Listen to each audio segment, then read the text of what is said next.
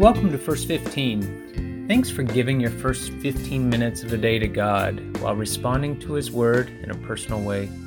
My name is Ron, and I'll be your guide in this journey. Follow us on Spotify, subscribe on iTunes, or download on your favorite podcast provider so you don't miss any episodes.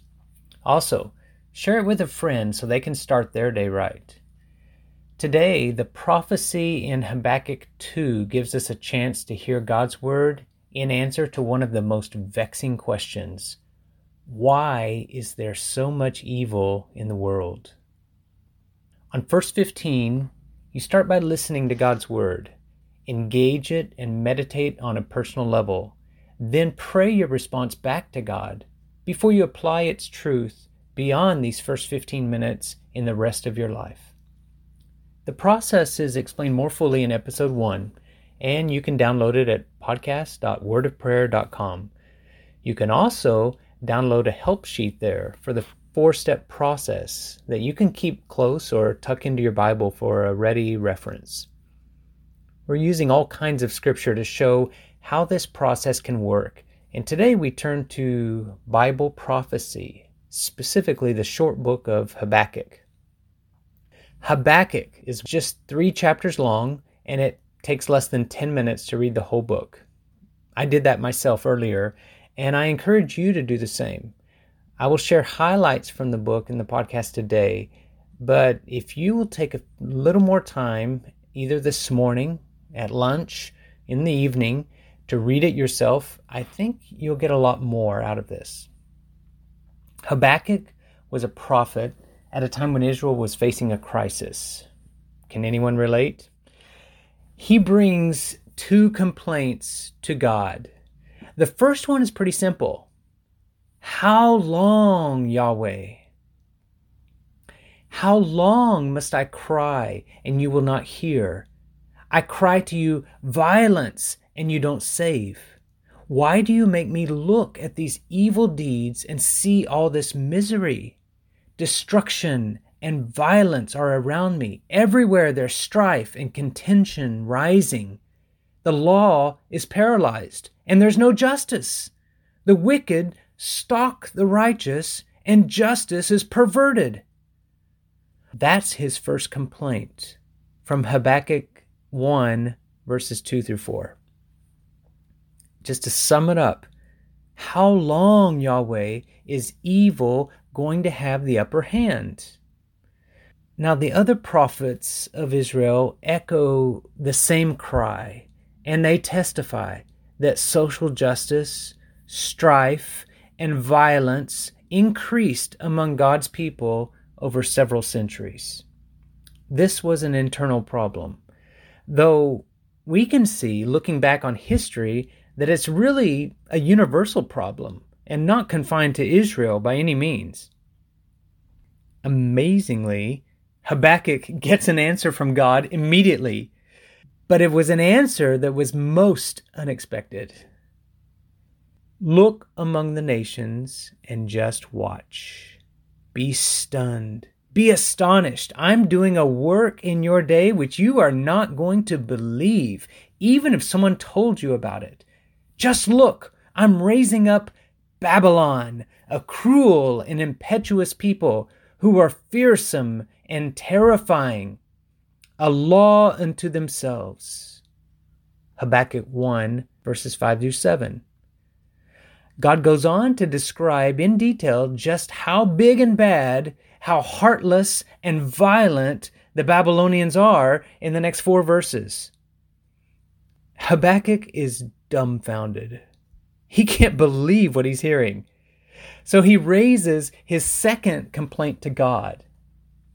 Yahweh, you're too pure to look on evil and stand by quietly while the wicked punish the righteous. Are you really going to let Babylon continue their reign of terror and get away with it? This is Habakkuk 1, verses 12 through 17.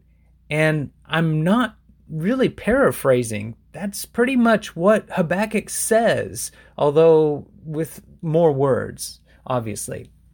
So the gist of it is really what philosophers have asked for years since God, you're good, too good to let evil prevail, so why don't you do something? The Empire of Babylon, where it existed in its days in the center of Iraq today, was on the rise around roughly 600 BC. They were infamous for their unstoppable war machine. And instead of being comforted, of course, Habakkuk was deeply troubled at what God was revealing to him. Let's listen in on God's reply, his second reply to Habakkuk, which begins in chapter 2, verse 2. Yahweh answered me, Write the vision and make it plain on tablets, that he who runs may read it. For the vision is yet for the appointed time, and it hurries toward the end and won't prove false. Though it takes time, wait for it, because it will surely come. It won't delay. In fact, the righteous will live by faith. That's Habakkuk 2, verses 2 through 4. Now, God is sharing with Habakkuk the mysteries of the world, special knowledge of the future that is not revealed to most. And it is so certain that you can strike up the music and start playing the funeral dirge. What follows are five woes on the wicked, which you could see either as curses or laments that would be taken up at a funeral. In this case, the funeral for the righteous, because their end is certain. The result, in either case, whether you see it as a curse or as a funeral lament, is the same. Evil does not have the final word. The wicked will be punished and put down, and God's glory will prevail. After the five woes, Habakkuk 2 ends very similarly to the book of Job, that other book that takes up the problem of suffering and evil at length. And what is that final word? Well, let's listen. Yahweh is in his holy temple. Let all the earth be silent before him. Habakkuk 2, verse 20. The only one who can speak intelligently, rightly, about good and evil is the one who is all good and who has defeated evil. Anyone else talking is deceiving you or themselves because they simply don't know what they're talking about.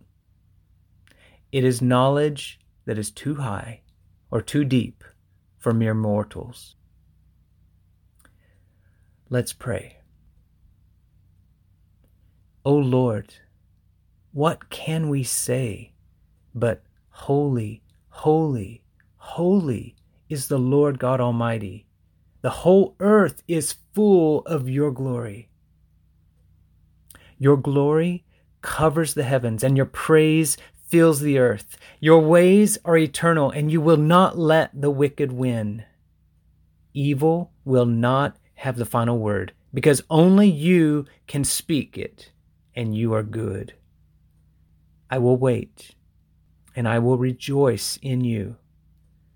God, you are my strength, and you will bring me up to the heights to be with you. In faith, I pray.